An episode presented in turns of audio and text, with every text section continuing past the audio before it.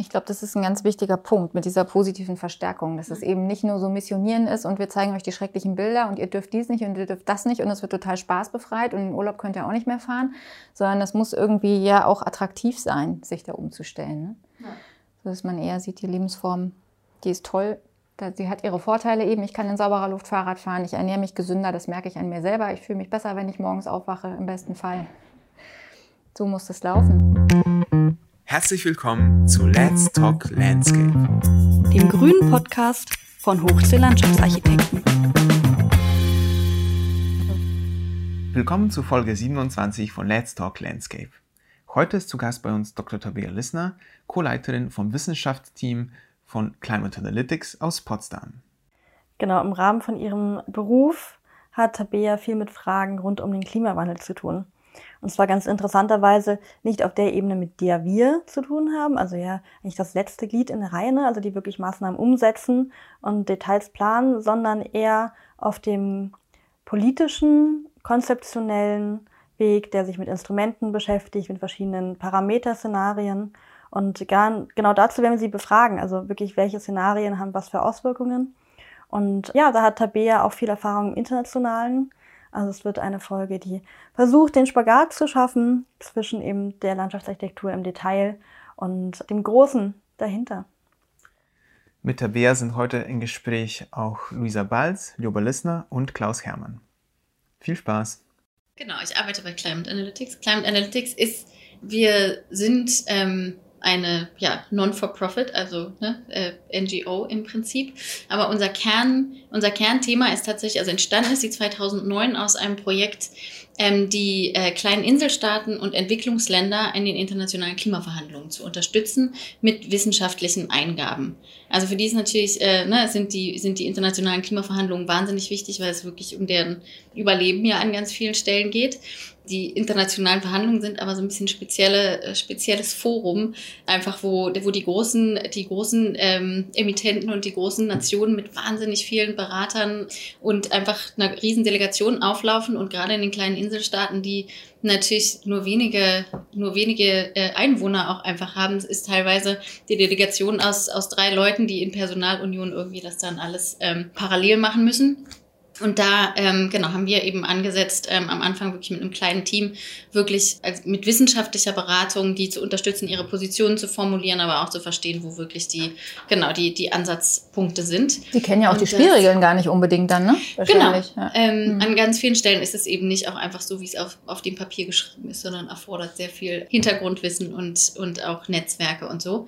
Und daraus ähm, ist mittlerweile ähm, eben seit 2009 wirklich ein ziemlich breites Spektrum an, an Aktivitäten entstanden, wo wir immer noch im Kern wirklich diesen, ähm, als so als Alleinstellungsmerkmal auch wirklich diesen wissenschaftlichen Unterbau irgendwie haben, dass es uns wirklich immer darum geht, wissenschaftliche wissenschaftliche Informationen so zu übersetzen, dass sie nutzbar ist für diese Länder in den verschiedenen Prozessen. Aber umso weiter sich die internationalen Verhandlungen entwickelt haben, umso mehr hat sich natürlich irgendwie auch entwickelt, was tatsächlich alles auf der Agenda steht für die, um umzusetzen. Und das sind zunehmend eben auch international erforderte Klimastrategien.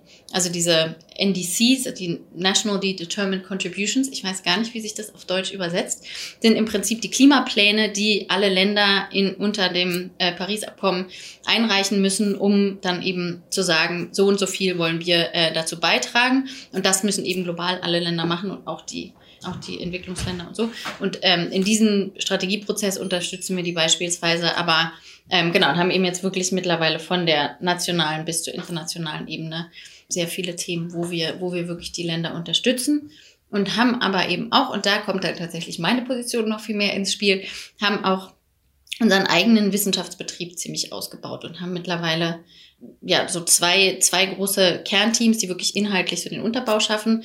Ähm, einerseits das Policy-Team, also wirklich die, die so ja, die Politikauswertung machen, aber auch sich so, so Strategien angucken, die unter anderem den Climate Action Tracker machen. Ich weiß nicht, ob ihr den äh, eventuell gesehen habt, aber der ist im Prinzip genau, das ist äh, so eine Auswertung, wo, ähm, wo sich die Kollegen äh, wirklich alle Strategien und alle Klimaschutzpläne global oder von den großen Emittenten angucken, wirklich ausrechnen, was das denn eigentlich heißt für ähm, ein Erwärmungsniveau Ende des, Ende des Jahrhunderts, um dann eben auch zu gucken, wie weit sind wir denn eigentlich entfernt von dem, was wir haben wollen und das bewerten. Und das Team, in dem ich arbeite oder das ich leite, ist wirklich unser Wissenschaftsteam, wo wir eben Klima, Klimamodelle auswerten, äh, uns angucken, was, äh, was tatsächlich die Projektionen über Klimawirkungen irgendwie sagen und daraus dann eben auch Informationen für den Anpassungsprozess oder Anpassungsstrategien für, also global, aber auch für, für unsere Länder dann. Also speziell dann für eure Kunden sozusagen. Ähm, wir haben so ein bisschen, wir haben, wir haben selber auch natürlich immer weiter überlegt, wie wir das eigentlich, wie wir, wie wir es eigentlich genau fassen wollen. Und im Prinzip haben wir so ein bisschen identifiziert. Es gibt einerseits so die Klimawirkungsforschung für die, für die, ja, für strengere Klimaziele im Prinzip wo wir wirklich ja, als Kern irgendwie als Aussage treffen wollen, guckt euch an, so und so und so schlecht äh, oder so schlimm wird's da und da, wenn wir nicht, ähm, wenn wir nicht ordentlichen Klimaschutz betreiben. Und ähm, das wären jetzt die, die verhinderten Auswirkungen, wenn wir es tatsächlich schaffen, bei anderthalb Grad zu sein, wo es tatsächlich mehr darum geht, zu sagen, es ist wirklich nötig, äh, intensiven Klimaschutz zu betreiben und dann aber auch wirklich viel konkreter und dann, dann für unsere Länder zu gucken, was heißt es denn aber, wenn wir irgendwie in eine 3-Grad-Welt kommen. Was heißt das für Anpassung und wie müssen die Systeme dann aussehen? Also es ist so ein bisschen, sind so ein bisschen zwei. Kannst du mal, kannst du vielleicht mal so, so, so zwei, drei Bilder irgendwie, also mit welchen, also wir arbeiten ja ganz viel mit Bildern irgendwie, um sozusagen unsere mhm. Themen zu transportieren. Also wenn du jetzt sozusagen, du sagst, wir machen wie so ein Gegengewicht praktisch gegen die äh, großen Länder, die so viel Macht und Möglichkeiten haben, versucht jetzt sozusagen auch den kleinen Ländern, die vielleicht äh, genauso stark oder noch stärker davon betroffen sind, irgendwie ein Gehör zu verschaffen, denen irgendwie Unterstützung zu liefern. Mit welchen Bildern arbeitet ihr denn da sozusagen, um dann die Menschen zu überzeugen? Sind das nur Tabellen und, äh, und sozusagen Listen und irgendwie, äh, oder sind das auch Szenarien, wo er sagt, also wenn das und das äh, äh sozusagen nicht jetzt schleunigst äh, gemacht wird, passiert dieses und jenes? Also mit welchen Bildern versucht ihr die Öffentlichkeit zu überzeugen? Es geht ja nicht nur über Worte und Zahlen, sondern man muss ja da auch wahrscheinlich viel Überzeugungsarbeit leisten, die auf anderen Ebenen läuft. Ja, ja, das ist tatsächlich eine spannende Frage. Es kommt natürlich total darauf an, ne, an wo man, wo man irgendwie ansetzt, in welchen Forum und mit welchen Akteuren man irgendwie spricht und ob man irgendwie offene Türen einrennt und es wirklich viel mehr darum geht zu sagen, okay, so sieht jetzt die Situation aus und das müssen wir ändern, oder ob man wirklich noch ähm, da Überzeugungsarbeit leistet. Auf welchen Foren seid ihr denn da, da präsent? Also wo, wo, wo, wo, wo sprecht ihr darüber? Also wir haben, sind natürlich wirklich auf wissenschaftlichen Konferenzen unterwegs, okay. wo wir dann natürlich so ne, relativ, relativ trockene Präsentationen mit irgendwelchen Grafiken und so weiter und so fort haben. Da, ähm, holt man die Leute ja auch aus einem anderen Wissen, genau, Wissenslevel ab, ne? Genau, ja. genau, mhm. total. Und da äh, und mit sowas kommt man natürlich sonst irgendwie ähm, überhaupt nicht dran. Der Climate Action Tracker zum Beispiel mittlerweile, der ist wirklich sehr, ähm, sehr sichtbar und das ist eine Homepage im Prinzip, auf die man gehen kann, wo dann halt jeweils immer wieder Briefings draufstehen, wo, es wirklich neueste, neueste, ähm, neueste Auswertungen immer gibt, wo wir dann auch jetzt zum Beispiel der letzte, letzte Woche war, ähm, war ja eben noch ein wichtiges, wichtiges Event, der große Biden äh, Climate Summit wo, mhm. wo wirklich ja die, ne, die, die großen Emittenten auch zusammengekommen sind, um, um wirklich äh, nochmal wieder neue ja, Maßnahmen und neue Pakete zu Wart ihr da im Hintergrund sozusagen, sozusagen aktiv als Berater und habt dann da irgendwie mitgewirkt, damit genau. dann die Leute, die dann da irgendwie da waren wir tatsächlich als Berater nicht aktiv, aber das ist, das sind dann so, äh, so Sachen, wo, wo wir sehr viel von Medien angefragt werden, so zu irgendwelchen Statements, zu Einschätzungen dazu. Und da hat der Climate Action Tracker zum Beispiel ziemlich im Hintergrund hart gearbeitet, wirklich diese ganzen, die ganzen Infos, die ne, USA haben, ähm, haben eben neue, neue Ziele irgendwie vorgelegt und das dann ziemlich direkt umzurechnen, um zu sagen, wenn, äh, ne, wenn dann. Ähm, so genau, wie viel näher kommt das denn eigentlich an das Ziel, was wie, sie haben müssten? Ich, um, das mal konkret, das stelle ich mir jetzt, ich stelle mir das jetzt so bildhaft vor. Da ist ja. sozusagen wie diese, diese, es gibt doch irgendwo so Uhren, die so zeigen, wie sich sozusagen der Schuldenberg in Deutschland erhöht oder die Arbeitslosigkeit entwickelt, ja, je nachdem, was man politisch damit bezweckt. Tracker hört sich so an, als wäre das auch wie, wie so, eine, so, eine, genau. so, eine, so eine Uhr, die, die vielleicht wie so ein Thermometer funktioniert und so ah, zeigt, genau. was passiert, wenn jetzt zum Beispiel Biden sagt, okay, ich mache das und das und das. Dann geht die Temperatur so ein bisschen runter und, ja, der, und der Meeresspiegel auch. Ja, ist so tatsächlich, so ist tatsächlich wenn ihr auf die Website geht, kann man jetzt natürlich schlecht zeigen. Ja. Ähm, aber das Kern, das Kern erste Bild, was man sieht, ja. ist tatsächlich ein Thermometer, ähm, wo man eben die verschiedenen Temperaturniveaus sieht und dann sieht aktuell alle, alle Maßnahmen, die tatsächlich äh, ne, in irgendwelche, in irgendwelche konkreten Gesetze irgendwie gegossen mhm. sind, führen uns aktuell, glaube ich, zu ähm, plus minus, eben ist ja immer mit Unsicherheiten irgendwie verbunden, aber im Durchschnitt zu 2,9 Grad Erwärmung plus minus oh. bis Ende des Jahrhunderts. Wenn wir tatsächlich uns jetzt angucken, was ähm, was jetzt in, in den letzten ähm, Wochen und Monaten versprochen wurde und schon, schon irgendwie auf dem Tisch liegt, ist, sind wir da schon eher bei, ähm, ich glaube, bei 2,6 äh, waren es jetzt. Und wenn jetzt wirklich auch die vom Biden Summit und die ganzen, also es haben halt ganz viele, ganz viele Länder auch so Net Zero Targets, also wirklich äh, gesagt, bis Mitte des Jahrhunderts wollen wir tatsächlich äh, klimaneutral sein. Und wenn man das alles zusammennimmt, dann sind wir tatsächlich mittlerweile eher bei zwei Grad. Das heißt, es ist, es ist wirklich äh, mit, ja, genau, mit den neuen, äh, gerade mit beiden natürlich, mhm. aber auch mit, mit, ähm, mit Sachen aus China und, und von der EU ganz äh, voran auch mit. Wenn man das tatsächlich alles zusammenzieht und das wirklich dann in Maßnahmen übersetzt wird, die äh, greifbar werden und die wirklich konkreter werden, dann ähm, genau kommen, kommen wir der Sache schon äh, mit großen Schritten näher. Aber jetzt kommt es natürlich eben darauf an, dass das wirklich in, in konkrete Maßnahmen das umgesetzt wird. Aber ich finde das trotzdem irgendwie Super. so eine Information, die Hoffnung macht, dass sozusagen die Maßnahmen, die man irgendwie sich überlegt, offensichtlich nach allen Modellen, die es so gibt, dann auch eine Auswirkung zeigen. Ja? Wäre ja noch schlimmer, wenn man sagt, na gut, so, so weit könnt ihr das sowieso niemals reduzieren hier, eure Emissionen, dass ihr irgendwie auf den grünen Zweig kommt. Ich hatte in meinem ersten, äh, nach meinem, meinem, ersten Berufsjahr als Selbstständiger hatte ich mir so ein Steuersparprogramm gekauft und da konntest du eingeben, wenn du Fahrkarten oder irgendwelche Ausgaben hattest, wie sich deine Steuerlast verringert. Und da habe ich dann auch immer versucht, möglichst dicht an Null zu kommen. und das ist ja irgendwie auch so, du hast ja auch so einen Ansporn, wenn du so ein Bild siehst, wie sich was verbessert, wenn du das und das machst. Für mich stellt sich dann aber auch gleich die Frage, wenn man jetzt, äh, Tabea, wenn man das jetzt geschafft hätte, bis auf 1,5 Grad ist ja eigentlich jetzt so der Wunsch, wenn es irgendwie klappt, ne? Ähm, wenn man das geschafft hat, kann man dann sagen, okay, dann ist ja alles wieder gut und wir machen so weiter wie bisher? Oder bis auf diese, wenn wir diese Regeln alle machen, dann können wir ja auch äh, weiter so unser Wachstumsdenken und so weiter aufrechterhalten und alles ist prima im Klimakontext? Die, die Pfade, die uns tatsächlich zu anderthalb Grad mhm. führen würden, sind natürlich schon, schon sehr transformative Pfade. Insofern wären die von mhm. vornherein natürlich schon mit, mit großen, großen Veränderungen verbunden oder müssen, müssen damit verbunden sein. Und die, da sind natürlich einige Themen irgendwie schon, schon jetzt im Umbruch erneuerbare Energien, äh, ne, ähm, E-Mobilität und so weiter und so fort. Aber es das heißt natürlich schon auch, sind grundlegende, wo ich natürlich eher davon überzeugt bin, dass es eigentlich eher Lebensqualität erhöht, wenn wir da, ne, was wir vielleicht ja auch alle in den letzten Monaten gesehen haben, dass, dass sich reduziert. Aber, äh, aber jetzt einfach nur, also ich, glaube nicht, dass äh, einfach nur ne, ein äh, äh, Business as usual, aber irgendwie in Grün äh, mhm. tatsächlich uns mhm. zu einem anderthalb Grad Pfad führen würde. Insofern ist es in sich selber schon ein Pfad, der, der schon, schon extrem viele Veränderungen mit sich bringt. Und gleichzeitig ist es aber so, dass es jetzt auch kein, kein sicheres Temperaturlimit ist. Ne? Also es ist, wir merken ja jetzt schon überall an Ecken, allen Ecken und Enden, dass, äh, dass, dass sich Sachen verändern, dass es trockener wird, dass, ähm, ne, dass einfach überall schon ähm, sich äh, ja, Sachen stark verändern.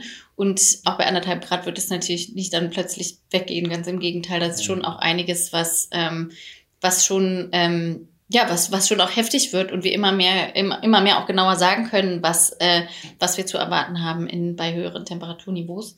Also es sind tendenziell so ein bisschen politische, politische Kernaussagen, auf die man sich irgendwie einigen kann. Und das ist, das ist ein super wichtiges Element, äh, glaube ich, schon auch in dem, in dem politischen Prozess, die ähm, zu haben. Ähm, und es würde aber trotzdem an ganz vielen Stellen irgendwie Veränderungen geben, die jetzt, die, die auch wirklich fundamentale Veränderungen irgendwie gerade für kleine, kleine Inselstaaten. Also wenn wir jetzt Korallenriffe angucken, die sind jetzt schon, wir sind jetzt ungefähr bei 1,1, 1,2 Grad Erwärmung gegenüber ähm, vorindustriellem Niveau. Und jetzt sind da einfach schon massive Veränderungen und, und Korallensterben, marine Hitzewellen und sowas äh, zu sehen. Und das bei anderthalb Grad wird es schon noch, also ist die Wahrscheinlichkeit schon auch sehr hoch, dass da ne, an vielen Stellen irgendwie wirklich massive Veränderungen auftreten. Aber in der Summe geht man so davon aus, dass wir, dass wir das ähm, abfedern können mit den, mit den großen Systemen und, mhm. und hoffentlich viele, ne, der Großteil der, der Bereiche, wo aktuell ähm, große, große Bevölkerungsanteile irgendwie leben, auch weiter, mhm. weiter nutzbar bleiben mhm. und jetzt auch in der, in der Landwirtschaft irgendwie das weiter nutzbar bleibt. Aber es ist schon, also es ist wahnsinnig schwer zu quantifizieren und es ist jetzt nicht, äh, genau, jetzt kein, kein, keine sichere Bank sozusagen, aber es ist trotzdem was, was noch erreichbar ist und wo wir irgendwo davon ausgehen, dass es noch, genau, dass man, ähm, dass wie die, wie der, wie die internationale Konvention so schön sagt, eine ähm, dangerous interference with the climate system irgendwie hoffentlich ähm, ähm, ne, das kann ich jetzt tatsächlich nicht auf Deutsch übersetzen, habe ich bestimmt schon mal gelesen, aber ähm, dass wir das irgendwie, äh, Also das würde man dann noch, dem würde man noch entgehen. Das heißt, diese Tipping Points, von denen man äh, immer hört, die, die kommen erst später nach den Modellen, die es gibt, oder? Das würde man hoffen, genau. Mhm. Und guckt, ähm, guckt ihr nur auf CO2 oder guckt ihr auf alle Auswirkungen? Es gibt ja auch alle möglichen anderen äh, sozusagen ähm, klimaschädlichen Gase, die ausgestoßen werden. Und es gibt ja auch alle möglichen anderen Aspekte, die dazu führen, das Weltklima aufzuheizen. Ne? Also ich habe, äh, wir versuchen ja jetzt auch ein bisschen den Bogen schlagen zu, schlagen zur ja. Landschaftsarchitektur. Du hast ja schon, schon, so ein paar Dinge genannt, wenn natürlich hier Trockenheiten äh, eintreten. Wir haben ja auch über Wald, äh, über Klima, klimawandelresistente Bäume gesprochen, die für uns ein mhm. großes Thema sind. Auch in Berlin wird ja jetzt massiv daran äh, geforscht und überlegt, wie man die Bäume in den Parkanlagen, aber auch gerade an den Straßen, sozusagen, wenn man, wenn sie abgängig sind, durch Bäume austauscht, die eben mit dem, mit dem Klimawandel besser klarkommen. Und ähm, mich würde interessieren, wie das sozusagen ansonsten auf in unserem Bereich der Landschaftsarchitektur letztendlich ähm, einwirkt, was da, was da passiert. Jetzt habe ich gerade den Faden verloren. Ja, aber äh, genau, vielleicht nochmal, was mich interessieren würde, welche Faktoren machen bei euch äh, für die Modellierung den größten Einfluss, sage ich mal. Und dann kommen wir sozusagen auf dem, was wir sozusagen für uns als Landschaftsarchitekten mitnehmen können. Ne? Also sozusagen ist es betrachtet eher so was Großräumliches wie ähm, verändern Staaten ihre Industrie und wie ändert sich die, weiß nicht, Weltbevölkerung oder Regenwald? Oder ist das wirklich so was Kleines, wo wir dann ansetzen können? Mhm. Das wir ja versuchen herauszufinden, ne? wie wir jetzt sagen, dieses große Forschungsfeld ähm, irgendwie übertragen können genau. auf dem Berliner Planungsbüro. Ich habe den Faden wiedergefunden, auch um zu ergänzen. ähm, also CO2 ist ja nur ein Faktor. Ich habe genau. von, den, von den anderen Gasen gesprochen. Aber es gibt ja viele andere Dinge, die sozusagen das Klima beeinflussen. Wir haben, es gibt zum Beispiel viele Leute, die sagen, wir müssen uns viel stärker darauf konzentrieren, dass wir die Regenwälder erhalten. Und zwar nicht nur wegen der mhm. CO2-Bindung, die damit verbunden ist, sondern auch wegen der Kühle und den klimatischen Einflüssen, die davon ausgehen. Da müsste viel mehr der Fokus drauf gelegt werden. Und wir kaufen uns jetzt so ein bisschen frei mit Hightech-Geschichten, mit, mhm. äh, mit Elektroautos, die wieder an anderer Stelle mit ihren ganzen Schadstoffen ähm, sozusagen Unheil anrichten. Alles, was wir tun, hat ja eine Konsequenz. Wenn wir CO2 reduzieren mit Elektroautos beispielsweise, hat an anderer Stelle vielleicht ein Ressourcenthema. Und ähm, so würde mich einfach interessieren, wie spielt zum Beispiel die Verdunstungskühle in dieses Thema rein? Wir haben neulich mit äh, auf Vorträgen immer wieder gehört, dass die Verdunstungskühle total unterschätzt wird, die also auch von Pflanzen in der Stadt irgendwie mhm. ausgeht. Ne? Warum haben wir es nicht geschafft, dass wenigstens äh, sagen wir mal 50 Prozent der Fassaden in äh, Berlin mit Fassadenbegrünung mhm. ausgestattet sind oder wenigstens 30 Prozent mit Dachbegrünung, was zumindest für den Kosmos Stadt unglaubliche äh, klimatische Vorteile hätte, um die Klimawandelfolgen abzumildern im städtischen Kontext. Und äh, da gibt es auch immer wieder Stimmen, die sagen, also fokussiert euch nicht nur so auf das CO2, das ist schon okay, dass man da so massiv nachdenkt, aber es gibt viele andere Dinge, die gerade beim Klimawandel auch eine Rolle spielen. Total. Ja, ja, ich glaube, das sind tatsächlich so ein bisschen die, die, die großen unterschiedlichen Bereiche des äh, so ähm, Klimawandel äh, Ursachen ne? und, ähm, und wirklich, ähm, wo man dann ansetzt bei der, bei der Minderung von Treibhausgasen, die sind, die sind auf jeden Fall eben super wichtig. Und auch da sind wir natürlich ähm, auf der kleinen Skala gibt es total viele Sachen, die man auch machen kann, die dann ähm, eben Emissionen, nicht nur, nicht nur CO2, das ist so das Haupt, Haupt äh, Haupttreibhausgas, über das man immer spricht und in das immer umge umgewandelt wird, sozusagen als, mhm. als Kernmetrik. Aber ganz klar gibt es da auch äh, bestimmt auf, auf äh, Planungsniveau Elemente, die man, die man mit einbeziehen kann, die, die dazu beitragen. Ähm, aber dann gibt es eben ähm, auf der, und die, die sind dann auf der Umsetzungsseite bestimmt irgendwie auch, kommen die eben zusammen. Ähm, aber gibt es natürlich den ganzen Anpassungsbereich, wie man dann ne, in der Stadt auch damit umgeht, dass, äh, dass eben sich das Klima verändert und man dann äh, trockenheitsresistente Bäume irgendwie pflanzt und äh, eben mit, mit, äh, mit Begrünung dazu führt, dass es das, äh, oder dazu beiträgt, dass das Stadtklima ähm, sich, äh, sich verändert oder man besser, besser irgendwie damit umgehen kann. Und das ist dann eher so im, im Anpassungsbereich. Und da gibt's dann, also gerade bei der Modellierung ganz viele unterschiedliche, unterschiedliche Niveaus, auch was, was man äh, irgendwie mit einbeziehen kann. Aber im Prinzip ähm, ne, summiert sich dann eben viel von, von dem, was man irgendwie auf lokaler Ebene irgendwie weiß, auf äh, und dann brechen wir es auch wieder runter. Und dann gibt's da, gibt's da ganz viele unterschiedliche Studien. Aber ich finde es tatsächlich auch total spannend, weil wir halt, ich arbeite relativ konzeptionell und dann auch, wenn es an Anpassung geht, oft auf nationaler Ebene mit, ähm, na, wir haben zum Beispiel in, in Westafrika verschiedene Länder beraten, um ihre nationale Anpassungsplanung ähm, voranzubringen. Und das sind dann eben ganz viele so die Rahmenwerke, wie denn tatsächlich die Planung vonstatten gehen kann. Aber das ist tatsächlich wirklich konkret dann um Maßnahmen irgendwo, ne, auf äh, in, in einem bestimmten, in einer bestimmten Straße oder irgendwas gehen kann, ja, was ja bei euch dann tatsächlich die Realität ist. Das ist ähm, das zusammenzubringen ist, glaube ich, echt ähm, ja, noch ein, ein super spannendes Thema und eins, was, äh, was, was äh, noch relativ wenig beleuchtet ist, um das wirklich, wirklich zusammenzubringen. Ja. Aber die Maßnahmen, die ihr denen dann vorschlagt, sind ja trotzdem, also die sind natürlich nicht super konkret. Ihr sagt ja nicht, pflanzen der und der Straße jetzt eine Allee an, aber es ist schon so, dass ihr dann sagt, ihr müsst ganz viel aufforsten oder ihr müsst gucken, dass ihr möglichst viel Wasser verdunstet oder so solche generellen Handlungsanweisungen dann schon, oder? Das auf, de, auf der nationalen Ebene ist es viel, viel abstrakter irgendwie. Da geht es dann tatsächlich erstmal darum, so, so ganz grobe, grobe, große Vulnerabilitätsstudien zu machen. Wie wird sich tatsächlich irgendwie die, ne, die Wasserverfügbarkeit dann und dann verändern und in welchen Bereichen wird sich das besonders auswirken? Und ähm, das, das ist dann eher der Rahmen dafür, dann auf wirklich ne, Provinzen und, und noch äh, lokalerer Ebene wirklich konkrete Maßnahmen ähm, auszu, auszuformulieren. Ich versuche es nochmal ein bisschen konkreter ja. zu machen, ja, damit wir sozusagen auf diese konkreten Themen kommen, Bäume und Pflanzen und Begrünung. Du hast den Climate Action Tracker genannt. Kann ich da zum Beispiel ähm, eintragen, okay, wir machen jetzt deutschlandweit 30 Prozent der Fassaden grün, 40 Prozent der Dächer wir sorgen dafür, dass in den nächsten fünf Jahren 50 Prozent der Menschen Vegetarier werden, dass wir keine ähm, Sojaproduktion mehr akzeptieren, die mit Regenwäldern äh, zu tun hat und so weiter. Könnte ich diese Daten sozusagen in der Theorie zumindest, könnte ich die einspeisen in den Climate Action Tracker und könnte dann sagen, okay, wenn, wenn wir das hinkriegen, dass wir diese, ich habe jetzt mal vier, fünf Beispiele genannt, dann passiert das mit dem Thermometer. Ähm, in, äh, in, für, für den Climate Action Tracker selber geht es tatsächlich nicht, äh, was, weil der wirklich auf so globalen Modellen äh, basiert, die sehr wenig die Realität tatsächlich, oder was heißt die Realität, ja, aber, aber ähm, so jetzt wirklich konkrete Veränderungen mit, mit einbeziehen und wirklich äh, globaler sind. Und da ist dann äh, tatsächlich das Spannende. Man könnte, auch, man könnte ja auch global sagen. Man könnte ja auch sagen, wenn ich jetzt sozusagen, wir haben ja einen bestimmten Fleischkonsum, wir wissen ja, was in, in China jetzt im Moment passiert, mit, dass die auch natürlich auf unser Lebensstandard kommen wollen und unser Konsumverhalten nachmachen. Wenn man gesagt, man stoppt das und man äh, würde jetzt wirklich es schaffen, äh, sozusagen von 10% Vegetariern weltweit vielleicht, die es gibt, äh, auf 40 zu kommen. Nur mal mhm. als Beispiel, weil das ja einen ganz wahnsinnigen äh, globalen äh, Impact irgendwie hat könnte das sein, dass man sowas, so einen globalen Wert in den, in den Climate äh, Action Tracker einspeist? Also die, die Studien dazu, die gibt es auf jeden mhm. Fall. Wie die jetzt tatsächlich äh, in, in die Modelle damit einbezogen werden, kann ich, kann ich dir gar nicht sagen. Mhm. Ähm, aber es gibt, also ähm, genau, es gibt, also das dann da aber tatsächlich noch runterzubrechen, ähm, genau, ist, ist äh, und, und umzusetzen, ist halt eine, eine, mhm. ne?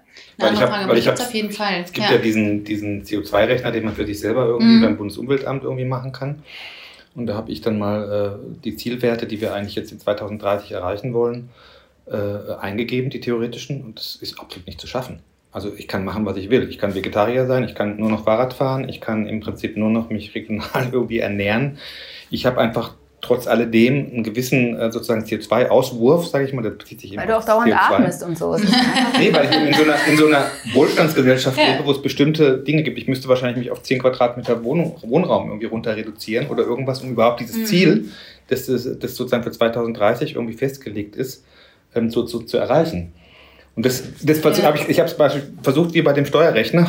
Und darum hätte ich jetzt wie gehofft, ja. geht bei dem nee, kleinen Action-Tracker ja. auch so, dass ich sage, okay, ich will, ich will ja den Klimawandel ja. auf 1,5 beschränken, möchte meinen Beitrag hier leisten. Was muss ich tun, damit ich das mache? Muss ich mich, ne? Und ich hatte das Gefühl, es ist absolut ausgeschlossen. Mhm. Ich kam auf so einen Wert, und ich würde mal für mich beantworten, dass ich schon zumindest ambitioniert versuche, einigermaßen mhm. diese, diese Dinge ernst zu nehmen. Ähm, es ist es ist einfach keine individuelle Aufgabe. Ne? Also es ja. ist super wichtig, auch, äh, auch eben die eigenen, die eigene Lebenswelt zu hinterfragen mhm. und so gut anzupassen und, und so, so, so nachhaltig zu leben wie möglich. Aber es sind ganz klar auch irgendwie die großen Linien, die, mhm. die ja eben auf nationaler Ebene ähm, die umgesetzt werden müssen. Ne? Also was weiß ich, der Ausbau von erneuerbaren Energien ist, ist, ist ein super wichtiger, wichtiger Anteil. Ähm, die, ob wir jetzt äh, tatsächlich irgendwie Autobahnen weiter ausbauen oder vielleicht doch in nachhaltigen, nachhaltigen Verkehr investieren und so, das sind ja gar nicht unbedingt Sachen, da kannst du selber natürlich bewusst irgendwie zeigen, äh, was du gerne hättest, indem du Bahn fährst und nicht Auto fährst oder so. Aber die, die Rahmenbedingungen müssen ja eben schon von außen geschaffen werden. Und das ist, ähm, ähm, ist, ist ein Zusammenspiel auf jeden Fall. Aber es ist nicht, nicht alleine nur durch, durch den eigenen Fußabdruck mhm. zu machen. Das, ähm, das ist, glaube ich, schon super wichtig. Und deswegen ist es auch extrem wichtig, dass eben wirklich die, die, ähm, ja, die Gesetzgebung da auch wirklich ernsthaft drauf zusteuert, dass, äh, dass ähm, das zu machen und diese Pfade einzuschlagen, die natürlich herausfordernd sind und die natürlich irgendwie den, ne, den äh, einigen, einigen Leuten, die gut daran verdienen, dass sie ein Kohlekraftwerk irgendwie haben, ähm, nicht gefallen werden. Aber ähm, das ist ganz klar nötig. Ja. Also habe ich dich jetzt auch verstanden, ist die Schnittstelle zwischen eurer Analyse und sozusagen, sei es dem individuellen Planer oder dem individuellen Bewohner, wäre die Politik. Also ja. irgendwas dazwischen muss er sagen, ein Rädchen muss ich noch drehen mindestens. Ja, ähm, weil sonst hast du den, den Climate Action Tracker und siehst, ja, wenn ich 40 Prozent der Weltbevölkerung überzeuge, Vegetarier zu werden, dann habe ich es geschafft. Aber das ja. äh, geht dann irgendwie auch nicht. Ja, aber der zielt auch ganz klar eben auf diese nationale, okay. auf die nationale Ebene ab und auf die nationalen ähm, Pläne, die irgendwie mhm. die ähm, die ja von den Ländern verabschiedet werden und dann da analysiert werden, die ja in der Summe eben tatsächlich eben das, das ausmachen. Und, und gerade diese Zielwerte, die man dann da irgendwie für Mobilität und so weiter hat, die brechen sich dann natürlich irgendwie auch, äh, ne, auch individuell irgendwie runter. Ähm, und natürlich müssen die dann auch angenommen werden und gemacht werden, aber die Rahmenbedingungen sind schon die, die irgendwie geschaffen werden müssen. Weil auch, also ich glaube auch einfach nicht, dass man jetzt von jedem Bürger erwarten kann, sich bei jedem Schritt zu überlegen, ist der jetzt nachhaltig oder ist der nicht nachhaltig, sondern es müssen einfach ganz klar die Rahmenbedingungen geschaffen werden, dass man da gar nicht drüber nachdenken muss, sondern die Option gar nicht besteht, äh, das, äh, das nicht zu machen und nicht, äh, ja. Das aber wenn die Politik das dann wirklich umsetzt, ich habe es mal Vegetarismus oder vegetarische oder sagen wir mal fleischarme Ernährung irgendwie nur mal als Beispiel genannt, weil das eben auch einen ziemlich großen Einfluss auf den CO2-Fußabdruck hat, müsste die Politik im Prinzip doch diese Vorgaben machen, die die Grünen mal irgendwie da hatten, dass man sagt, irgendwie einmal in der Woche gibt es einen Veggie Day oder äh, Fleisch wird einfach höher besteuert oder, mhm. äh, ja, oder regionale Produktion wird einfach anders äh, gefördert als sozusagen Massentierhaltung. Ne? Das sind genau die Dinge, die du meinst, mit politischen ja. Entscheidungen, die auf nationaler oder globaler Ebene getroffen werden müssen. Ne? Ja. ja, das wirklich die realen Kosten mhm. für, für die ganzen Sachen, die wir so machen. Das ist eingepreist gibt, ne? genau. Also sagen ja, die Schäden, die man verursacht, die, dass die eingepreist werden, realistisch. Und da müsste doch eigentlich jetzt diese aktuelle Entwicklung in der politischen Großwetterlage euch äh, irgendwie ganz schön in die Hände spielen. Ne? Jetzt gab es ja gestern zufälligerweise, einen Tag bevor wir den Podcast aufgenommen haben, diese Bundesverfassungsgerichtsentscheidung des sozusagen Klimaschutz als Grundrecht, wenn ich es jetzt mal verkürzt darstelle, wie ich es gelesen habe, ähm, als Grundrecht für die Zukunft, für eine Klima sozusagen, also klimawandelresistente Umwelt der, für die junge Generation anerkannt wird, was sozusagen wirklich jetzt ja die ganze Gesetzgebung der Zukunft massiv irgendwie noch beeinflussen wird. Die müssen jetzt ja diese äh, CO2-Ziele oder die Klimafolgenpolitik ähm, bis 2050 verbindlich festschreiben. So habe ich das mhm. verstanden. Nicht nur bis 2030 und dann wird es so ein bisschen vage, sondern die müssen jetzt bis nächstes Jahr, haben sie vor, sich vorgenommen, diese Ziele konkreter benennen und auch politisch vorleben. Und das ist ja eigentlich etwas, was die Gemeinde, die, die öffentliche Gesellschaft geschafft hat, mit Unterstützung der Wissenschaft und sozusagen den Leuten von unten über Fridays for Future und andere äh, Aktivitäten, um die Politik da sozusagen zu bringen, irgendwie das Thema erstens auf die Agenda zu bringen und zweitens auch über so ein Verfassungsgerichtsurteil, da muss ja auch erstmal jemand klagen, mhm. dann auch tatsächlich jetzt so durchzusetzen ne? und die, die, Regierung oder die politisch Handelnden sozusagen ein bisschen an die Leine zu nehmen damit. Das ist schon, äh, das ist schon toll. Ich fand auch eine der Begründungen gut, weil es ging ja um äh, die Freiheit. Also, dass wenn wir uns jetzt nicht einschränken oder die, die aktuellen Generationen, die danach Freiheit verlieren, und zwar in einem viel größeren Maße, als wenn wir jetzt uns ein bisschen einschränken. Und das äh, trifft genau diesen Danken, dass man, man muss halt auf was verzichten. Also man kann nicht irgendwie die ganzen Linien, die wir jetzt fahren, weiterführen und gleichzeitig irgendwie ein paar Bäumchen pflanzen und dann wird das schon was. Sondern irgendwo muss man ähm, ja, Alternativen finden und das reduzieren. Mhm. Also fanden ja Freiheit als Argumentation eine, eine interessante und irgendwie nachvollziehbare mhm. Begründung. Ich habe ja vorhin von diesen, von diesen Bildern gesprochen, mit denen ja viele in der Klimapolitik irgendwie auch arbeiten, die zurückgehenden Gletscher zum Beispiel. Das wird mhm. ja immer gerne als Vergleich hergezogen. Ich habe es gerade gelesen, in den nächsten zehn Jahren wird es keine Gletscher mehr in Bayern geben. Ne? Das ist jetzt, geht viel schneller, als man dachte. Das sind dramatische Bilder, die sozusagen auch, sagen wir, Leute, die vielleicht nicht der Umweltbewegung nahestanden, doch aber ihre Heimat retten wollen, letztendlich auch sensibilisiert für so ein Thema. Ne? Von daher finde ich diese Bilder auch so wichtig und die sind ja auch erst in den letzten Jahren so richtig äh, sozusagen nach vorne gekommen. Früher hat man das ja nicht für möglich gehalten, dass man irgendwann nicht mehr Skifahren kann in Deutschland oder so. Und dass plötzlich die, äh, die Ländereien vertrocknen und wir hier plötzlich Versorgungsengpässe mit bestimmten Produkten kriegen. Aber jetzt hat es jeder, jetzt hat in den letzten Jahren haben die Menschen das gespürt. Es gab Hitzetote, es gab äh, Probleme und dann fängt es an, auch sozusagen wirklich real zu werden. Und gerade diese CO2-Diskussion ist ja etwas Abstraktes ansonsten. Die, man sieht es nicht, man riecht es nicht so wirklich. Man kann sich so ein bisschen was vorstellen, wenn man so ein Auto und Auspuffgase sieht, aber was 100 Gramm CO2 pro Kilometer sind, das war immer so ein Beispiel von mir, dass ich gefragt habe, keiner weiß eigentlich, was das heißt, wenn das im Kleingedruckten bei Autos steht, 100 100 äh, Gramm CO2 oder 150 Gramm CO2, habe ich immer gefragt, was ist denn damit gemeint? Ja, pro 100 Kilometer sagen dann die meisten. Nee, das ist pro Kilometer. Mhm. Aber was ist 100 Gramm? Eine Tafel Schokolade, siehst ja, du nicht. Wir haben ja hier diese Ausstellung gemacht, Wald Berlin Klima. Das war für mhm. uns ja so ein Versuch als Landschaftsarchitekten, dieses abstrakte Thema, das auch, dass man wissenschaftlich auch nur als Laie annähernd verstehen kann, äh, im Prinzip der Bevölkerung so ein bisschen nahe zu bringen, den Berlinern und äh, irgendwie auch zu zeigen, in der Art und Weise, dass wir gesagt haben, wir malen einen Wald letztendlich äh, die Stämme an. Und zwar in, in einer Größenordnung von einem halben Hektar, weil ein halber Hektar Wald in Berlin entspricht ungefähr der Kompensationsfläche an Wald, die du brauchst, um einen Berliner CO2-Fußabdruck sozusagen zu kompensieren. Einfach, dass man mal so eine, ja. so eine Größenordnung feststellt. Oder wir haben versucht, diese sechs Tonnen, die so ein Berliner im Durchschnitt ähm, produziert, sozusagen auch mal in, in Holz herzustellen und zu zeigen, wie viel Anteil daran hat die Industrie, das Wohnen, die Mobilität und so weiter. Und das ist ja auch in jeder Region, je nachdem, wie die industrielle mhm. Situation ist, anders. Einfach um das mal so zu spüren, was ist das eigentlich, was ich mache und was ist dann so ein Holzklotz daneben, der sozusagen für ein Land, sehr viel ärmeres Land steht, wo im Prinzip nur ein Zehntel oder ein Hundertstel von dem CO2 produziert wird. Ähm, um das einfach sich so deutlich zu machen, was, äh, was wir eigentlich hier gerade äh, mit, mit unserer Umwelt tun.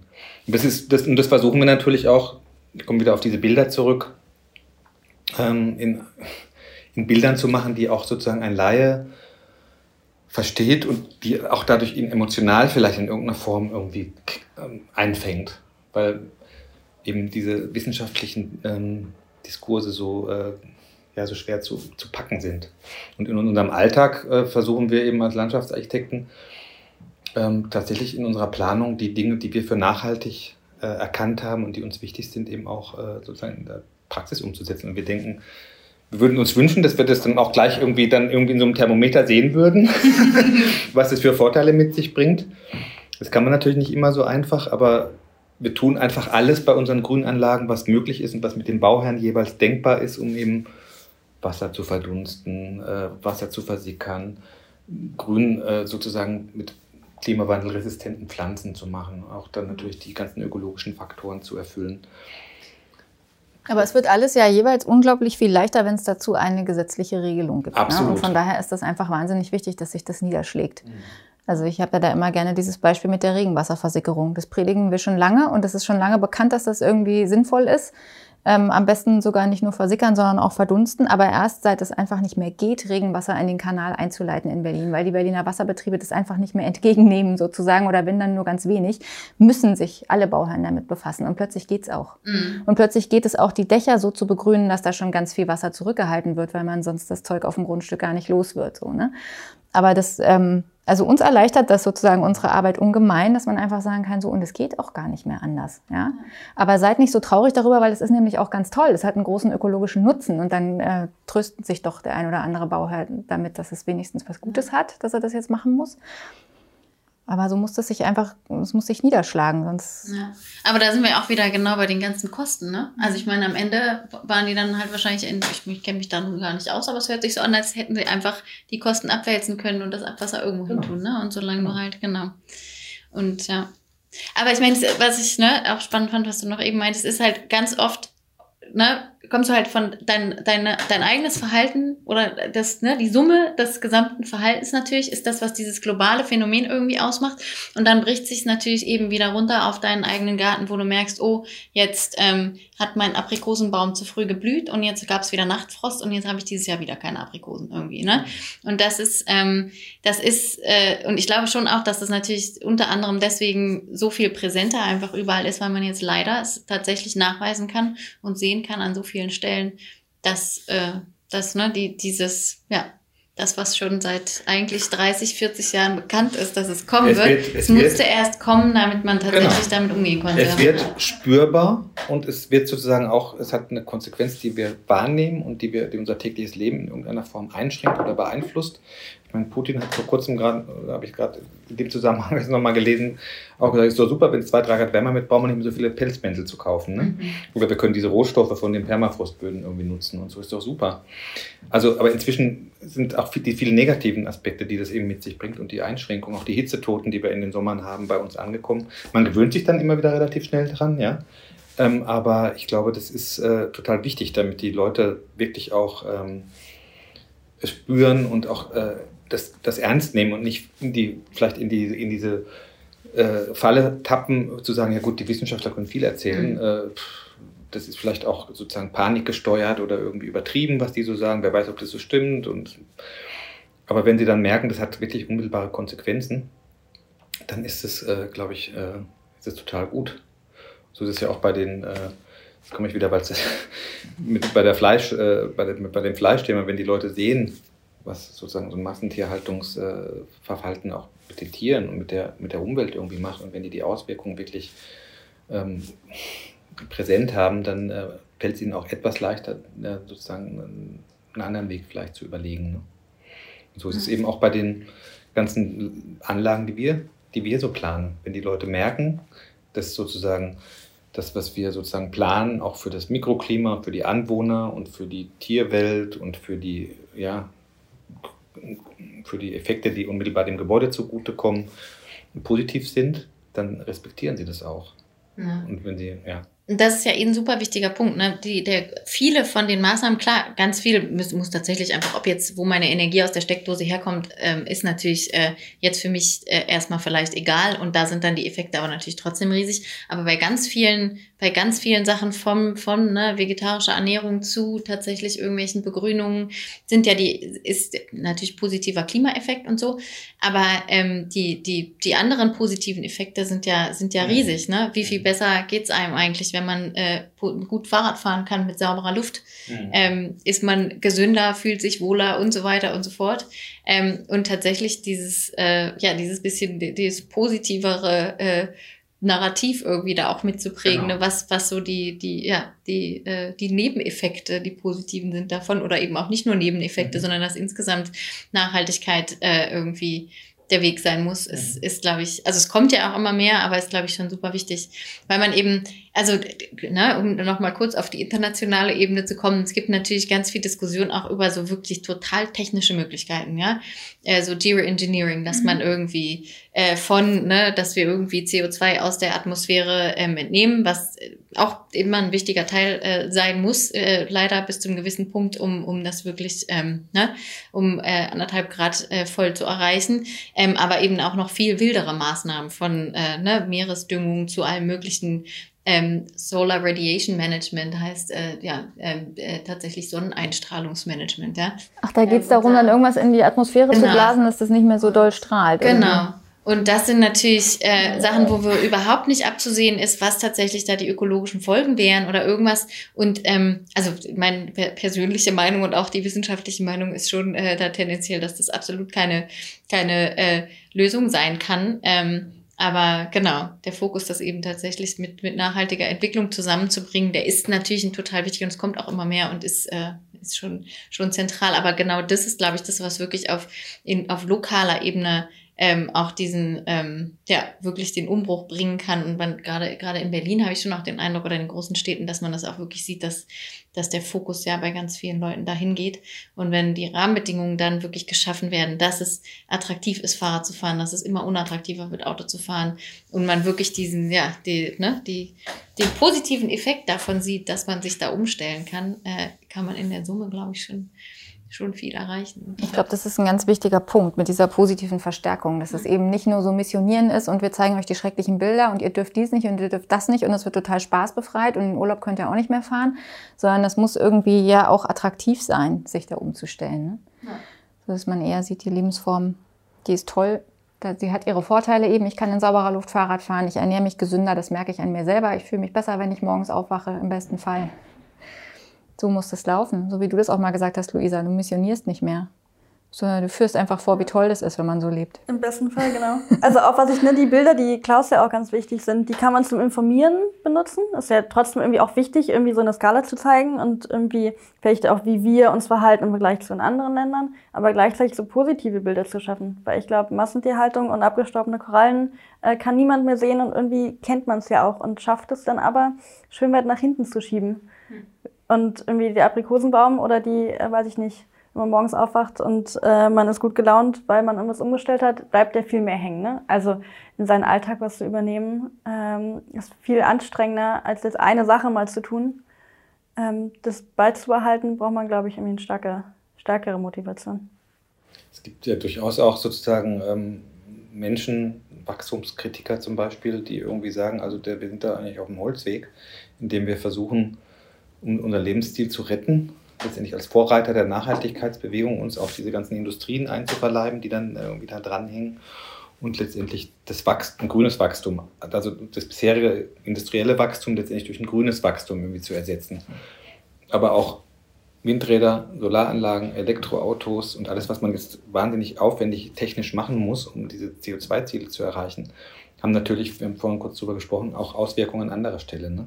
Es könnte ja durchaus auch ein Aspekt sein, Gott spielt das bei euch auch eine Rolle, sozusagen diese, ähm, diese kapitalistische, auf, auf, auf, auf Wachstum aufbauende Wohlstandsgesellschaft äh, zu hinterfragen und zu gucken, müsste man nicht irgendwann auch Wege suchen, die sozusagen, ähm, sozusagen mit einem anderen Lebensmodell, ähm, das nicht immer auf schneller, höher, weiter irgendwie ausgerichtet ist, irgendwie funktionieren? Oder ist, setzen eure sozusagen Ansätze darauf an, wir bleiben in dem, in dem Hamsterrad der Wachstumsspirale, ohne die es nicht geht, weil wenn wir kein Wachstum haben, sind die Schulden irgendwann so, dass wir äh, nicht mehr existieren können. Wir müssen einfach immer dieses Wachstum haben, bisher Ressourcen finanziert, indem wir also unsere Rohstoffe da verschleudern.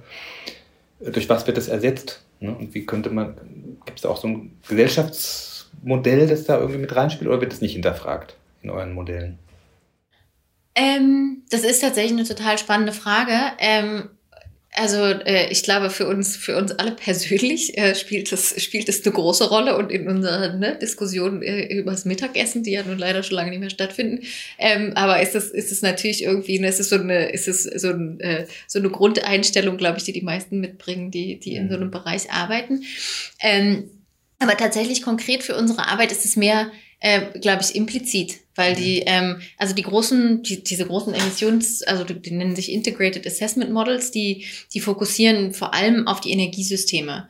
Und die gucken sich dann die großen Energieträger an und wie sich das tatsächlich über die Zeit entwickeln kann. Und irgendwo ist es natürlich implizit, dass insgesamt der Energieverbrauch runtergehen muss und dass die, dass die Energieträger anders werden müssen. Und das, ähm, da steht dann schon auch, ein, auch so ein sozioökonomisches Modell dahinter. Das sind aber wirklich nur große Linien wie Bevölkerungswachstum und, äh, und Einkommen und, und also GDP, ne? Ähm, und ähm, das, äh, das bricht sich da auf der Ebene gar nicht unbedingt so runter. Und damit steht es natürlich irgendwo im Raum. Wie kommen wir dahin? Und das sind dann die Strategien, die die Länder sich irgendwie überlegen müssen. Und am Ende Genau, steht, ist es, denke ich, absolut Teil von dem, was irgendwie äh, ähm, ne, mitdiskutiert werden muss. Wie kann das denn eigentlich tatsächlich aussehen? Wie muss der Fokus aussehen? Wie, wie ist unsere Definition von Wohlstand äh, und was wollen wir denn eigentlich erreichen? Ähm, und das ist dann wieder auf der nationalen Strategieebene, wo, wo ich absolut denke, dass das ernsthaft hinterfragt werden muss. Mhm. Ähm, wo wir dann konkret mit Ländern zusammenarbeiten, um, um wirklich deren ne, Emissionsinventar sich anzugucken und wirklich Maßnahmen mitzuformulieren. Ähm, die dann in deren, in deren Pläne mit reingehen.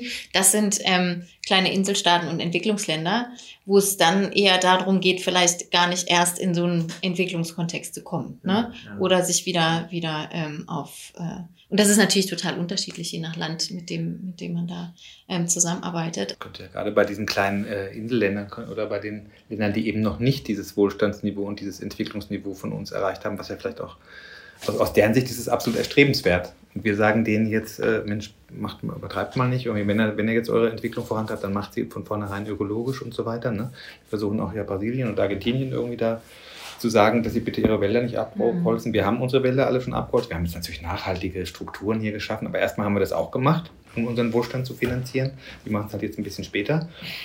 Also das ist ja äh, die Frage, wie man das, darum frage ich, stelle ich diese gesellschaftskritische Frage auch so ein bisschen, ne? weil man, weil das ja eine Ursache hat. Mhm. Das, die Ursache ist ja sozusagen unser wachstumsorientiertes, auf äh, sozusagen Rohstoffausbeutung basiertes äh, äh, Thema. Und jetzt äh, ist die Frage, gibt es da nicht auch nochmal im Rückblick äh, eine Überlegung, wie man, wie man das verändert? Ne? Weil wenn man das Modell letztendlich auch den Entwicklungsländern zugesteht, kann man zwar sagen, okay, Finanz wir finanzieren sozusagen äh, da irgendwie quer oder wir helfen denen durch nachhaltige Produkte, das vielleicht ein bisschen verträglicher zu machen, äh, wie wir das gemacht haben. Aber so richtig also sozusagen reflekt mhm. reflektiert auf das eigene Handeln ist es ja eigentlich nicht. Ja, ist jetzt ein weites Thema. Wir werden es wieder, wir werden es wieder unkonkret. Aber ich finde es tatsächlich äh, gerade schön zu merken, dass wenn man mit, mit Menschen redet, was sie so vermissen. Shopping gehört eigentlich nicht dazu. Also vielleicht das Gefühl, wenn man durch die Gegend bummelt und mal hier reingucken kann und mal da, aber wirklich die, der Konsum selbst, das Kaufen, vermisst eigentlich kaum jemand. Da könnte man ja ansetzen und irgendwie versuchen, so darauf hinzuweisen, ja, mit Freunden treffen und in eine Bar gehen und so weiter, sind mhm. ziemlich weit bei dir oben. Ähm, alles, was so soziale Aktion ist, vielleicht noch, keine Ahnung, mag ja viel Individuelles geben. Aber die, also ich sehe mich nicht in eine Shopping Mall, in der mhm. Volle wieder zurück. So sehnst du dich nicht danach? Also genau, eher wieder dann mit dem Positiven zu arbeiten und sagen, guck mal, was du vermisst hast, das kriegst du wieder. Und mhm. äh, vielleicht kann man dann weitermachen und weniger einkaufen gehen. Ja, ja. Weil ich glaube, ansonsten ist eine sehr große Frage, die hier auch die Forschung sprengt.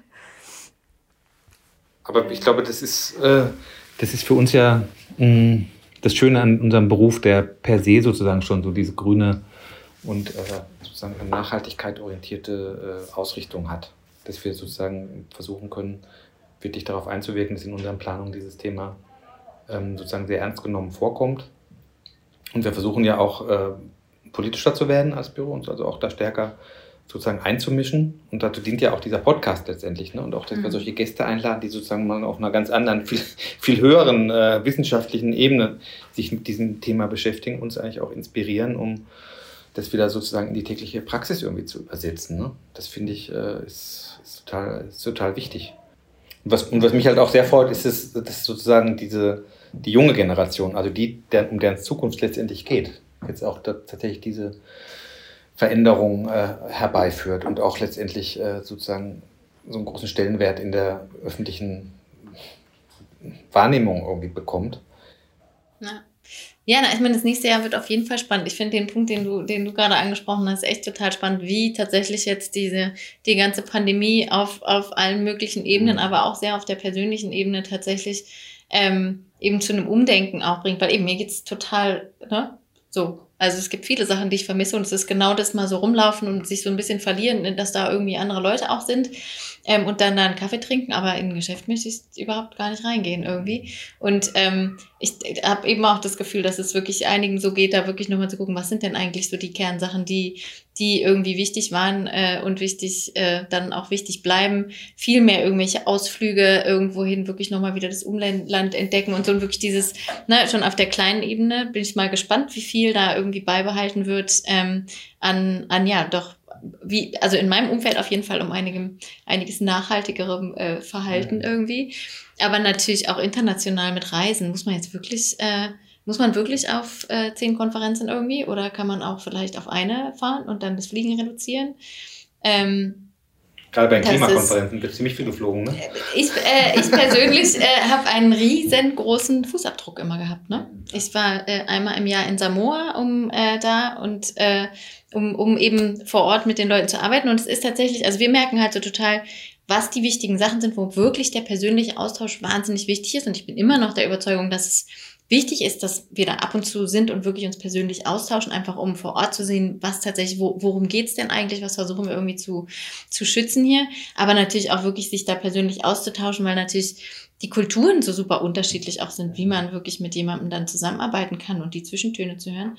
Aber eben, also die große Konferenz, die kann ja wunderbar online haben. Da vermisse ich zwar vielleicht die Kaffeepause, wo ich meine Netzwerke irgendwie äh, knüpfen kann, aber das ist, ne, also tatsächlich um das und was man davon dann übertragen kann, ähm, wird, wird schon spannend. Und ich glaube, was es ja wirklich gezeigt hat, ist, dass sehr viel möglich ist, wenn man möchte.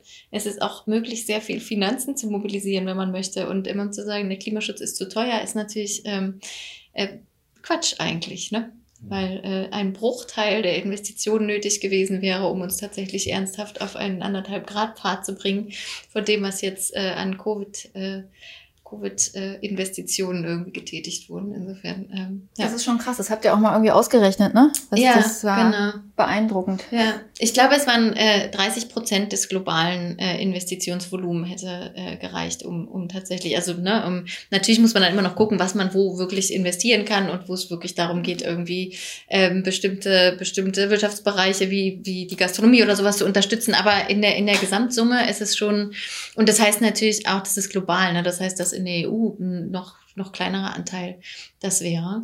Ähm, Berechnet ihr Folge, Folgekosten? Also wenn ihr eine Modellierung macht, für zum Beispiel drei Grad, äh, was das kosten würde an ähm, ja, also gibt ja irgendwie verschiedene Faktoren, ne, die man dann sozusagen eigentlich durch Klimafolgen investieren muss wieder, die man eigentlich mhm. hätte vorher zum Schutz verwenden können. Das ist tatsächlich eine super spannende Frage und das ist, es kommt leider noch nicht so eng zusammen, wie man sich das seit Jahren wünschen würde, irgendwie, um dem wirklich, weil die, diese, diese Mitigationsseite, ne, also wirklich, was, was kostet es uns, die, die Energiesysteme umzustellen, was kostet uns Klimaschutz, die rechnen immer auch mit wilden Annahmen irgendwie ähm, aus, wie viel es kostet und rechnen aber nicht mit ein, was die Schäden bedeuten würden für die Systeme, auf die sie sich auch wieder zurückbeziehen. Und es ist, ähm, wahnsinnig schwer, das tatsächlich zusammenzubringen von den Annahmen, auch einfach aus äh, ne, äh, äh, Wissenschaft, ja, wie Philosophie, wahrscheinlich nennt man das von den unterschiedlichen Disziplinen, wie man da hinkommt. Ähm, aber tatsächlich diese Schäden immer in, in Geldwert zu übersetzen, ist, ähm, ist, nicht so, ist nicht so einfach. Und deswegen kommt es noch nicht so gut zusammen, wie wir uns wünschen würden. Aber es gibt sehr viel, also es gibt sehr viel Arbeit in die Richtung. Und es gibt dann auch immer mal wieder irgendwie so Kostenschätzungen, was jetzt die Anpassung kosten würde oder was. Äh, ne? Und wir haben schon immer mehr Schätzungen dazu, was man an ne, jetzt an Bevölkerung, die die irgendwie Hitzewellen ähm, aushalten müsste bei verschiedenen Graderwärmungen und wie viel davon man irgendwie reduzieren könnte oder welche Ökosysteme man schützen könnte und wirklich so diese, es gibt klarere Einschätzungen, was das wirklich heißt, ähm, anderthalb Grad versus zwei Grad versus drei Grad. Aber das gibt's auch als, als Kostenschätzung, aber das so direkt gegenüberzustellen und zusammenzubringen, ist noch, ist noch leider Finde ich wirklich interessant. Ja, das würde es ja auch super anschaulich machen, wenn du da einfach mit drei, vier Zahlen hantierst und sagst, wenn du das jetzt machst, kostet so und so viel und nachher kostet es sich aber das. Ne? Also ja. Das ist ja. Aber das kommt schon immer mehr, ja. Aber es ist auch die gleiche Argumentation wie ähm, hier die Begründung vom Gerichtsurteil. Ne? Also in Generationen denken. Nur weil wir jetzt sparen äh, und die danach zahlt, ist ja eigentlich dann auch nicht geholfen. Climate Finance Tracker wäre das dann. Das ist irgendwie. Also Klaus bringt, glaube ich, noch ein paar ja, Tracker raus. Nee, nee. Tracker, Tracker gibt es so Climate Finance Tracker. global, ja. ja, ja. Climate, Climate Cost. Äh, Climate Cost. Könntest du das Schöneberg rausbringen? Global wird, ja. glaube ich. Wie so ein Fitness-Tracker am Arm, weißt du, hast du dann so einen Climate-Tracker und wenn du dir dann heimlich einen Burger holst, dann fängt der irgendwie ja, an, tierisch ja. zu piepen und so. Das sieht dann ganz. Aber ich fand, wirklich auch gut, dass du gesagt hast oder dass wir jetzt äh, nochmal darauf zurückgekommen sind. Es muss auch letztendlich äh, nicht immer nur darum gehen, den Gürtel enger zu schnallen und irgendwie sich mit negativen Aussagen zu beschäftigen. Und letztendlich muss ja auch so ein positives Ziel am Horizont irgendwie schimmern. Und das ist ja das gleiche wie bei Corona. Ne? Man, man, möchte irgendwann auch mal so äh, eine gewisse, äh, gewisse Leitplanken haben, dass man sagt, okay, wenn das und das jetzt passiert, dann können wir uns auch darauf freuen, dass dann einen Monat später wieder was möglich ist. Ne? Das müsste man, glaube ich, in diesem Klimawandelbereich eigentlich auch sich immer wieder klar machen, wenn wir das und das wirklich jetzt schaffen. Wenn wir jetzt mhm. nochmal, leider nicht nur ein, zwei Wochen, sondern ein paar Jahre uns richtig doll anstrengen, dann haben wir am Schluss auch eine gewisse Chance, dass wir irgendwie ähm, unseren Planeten Das was zumindest begrenzen, ja. Ja, ja. Dass noch ein paar Korallenriffe übrig sind, genau. die zwar, ja. Ja, total hoffnungsvoll auch, dass du sagst, es gibt eben diese Modelle, dass man das auch schaffen kann, zu diesen 1,5 Grad zu kommen und dass die Sachen, die jetzt schon so im, im Schwange sind, auch schon dazu führen, dass es auf jeden Fall weniger schlimm wird, als es werden könnte. So, ja. das finde ich das, also mich motiviert das persönlich total auch im Kleinen, das weiter zu verfolgen und da dran zu bleiben. Ja. Und nicht zu sagen, ja, okay, das wird eh nichts. So, dann mhm. kaufe ich mir ein Auto. Ja, und also das ist tatsächlich, äh, nochmal, ja, ohne, ohne das schöne Schlusswort hier irgendwie zerstören zu wollen. Aber es wird eben so oft von diesen anderthalb Grad, zwei Grad. Und natürlich ist es, es gibt sehr gute Gründe dafür, dass es irgendwie diese Leitplanken irgendwie gibt. Aber es ist jetzt auch nicht das, äh, ja, ähm, also jedes, äh, jede Reduktion ist irgendwie wichtig und jedes, jeder genau Schritt hin zu Nachhaltigkeit ist, ist schon wichtig und äh, da sind wir genau auf einem guten, also hoffentlich auf einem guten Weg, ja. Super, dann laufen wir den weiter. Ja. ja, vielen Dank. Vielen Dank. Dann äh, würde ich sagen, schwingen wir uns jetzt alle auf unsere Fahrräder und fahren nach Hause. genau.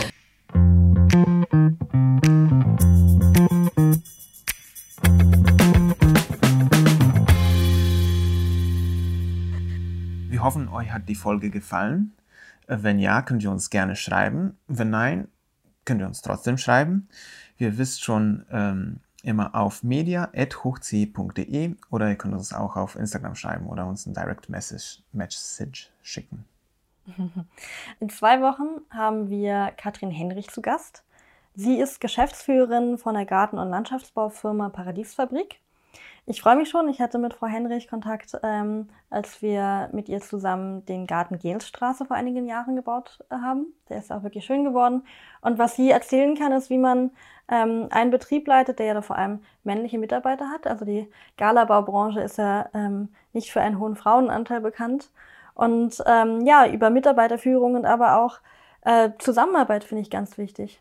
Also ähm, Landschaftsarchitekten und äh, ausführende Firmen haben ja doch eine besondere Beziehung zueinander, weil die einen planen und die anderen bauen es. Und äh, nur in guter Zusammenarbeit kommt man dann zu einem gelungenen, fertigen äh, Objekt. Dann wünschen wir euch zwei schöne sonnige Wochen und freuen uns, euch wieder zu sehen und hören.